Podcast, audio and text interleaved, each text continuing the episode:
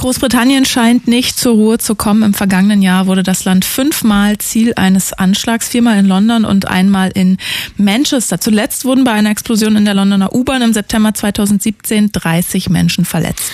Ja, und heute Morgen in London ist oder ist London erneut Schauplatz einer mutmaßlichen Terrortat äh, geworden.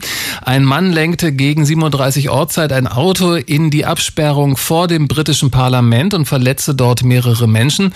Der Mann sei wegen Terror Terrorverdacht festgenommen worden, erklärte jetzt Scotland Yard und die Antiterrorpolizei leitet die Ermittlungen. Wir sprechen jetzt mit unserem ARD-Korrespondenten in London, Thomas Spickhofen. Hallo, Herr Spickhofen. Hallo. Was kann man denn bisher über den Tathergang sagen? Also wir wissen, dass der Fahrer alleine gefahren ist mit seinem kleinen Wagen. Er hat plötzlich die Fahrspur gewechselt. Er fuhr eigentlich ganz normal am Parliament Square äh, entlang, wechselte dann in eine Einbahnstraße, fuhr in eine Gruppe von Radfahrern, die dort an einer Ampel warteten. Äh, das Auto kam dann äh, vor der Einfahrt zum Parlament zum Stehen, fuhr dort gegen eine Schranke. Polizei war in Sekunden natürlich vor Ort, zog den Fahrer aus dem Auto und nahm ihn da fest.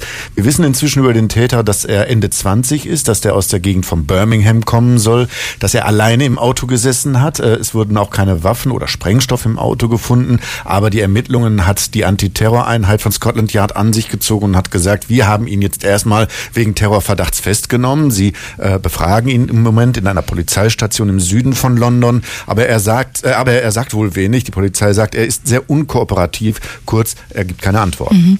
Wegen der anhaltenden Terrorgefahr herrschen ja im gesamten Land strenge Sicherheitsvorkehrungen. Also große Betonsperren gibt es ja in London quasi in der Innenstadt an jeder Ecke und vor jeder Sehenswürdigkeit. Wie schnell waren denn die Einsatz- oder die Sicherheitskräfte vor Ort?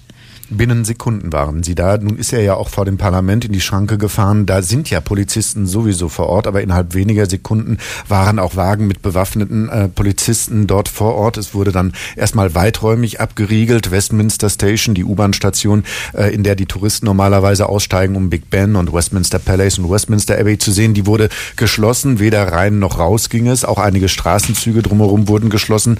Es ist zwar im Moment Parlamentsferienzeit, das heißt, das Unterhaus tagt nicht, aber aber natürlich sind weiterhin viele Abgeordnete hier, viele Mitarbeiter. Es geht ja auch politisch um einiges, Klammer auf, Brexit-Verhandlungen laufen, Klammer mhm. zu. Also ähm, es ist schon noch Betrieb da, aber es war nicht so viel. Die Absperrungen wurden zu, äh, in den vergangenen ja, 60 Minuten Stück für Stück zurückgenommen. Jetzt ist im Grunde nur noch der Abschnitt gesperrt, an dem äh, die Tat geschah.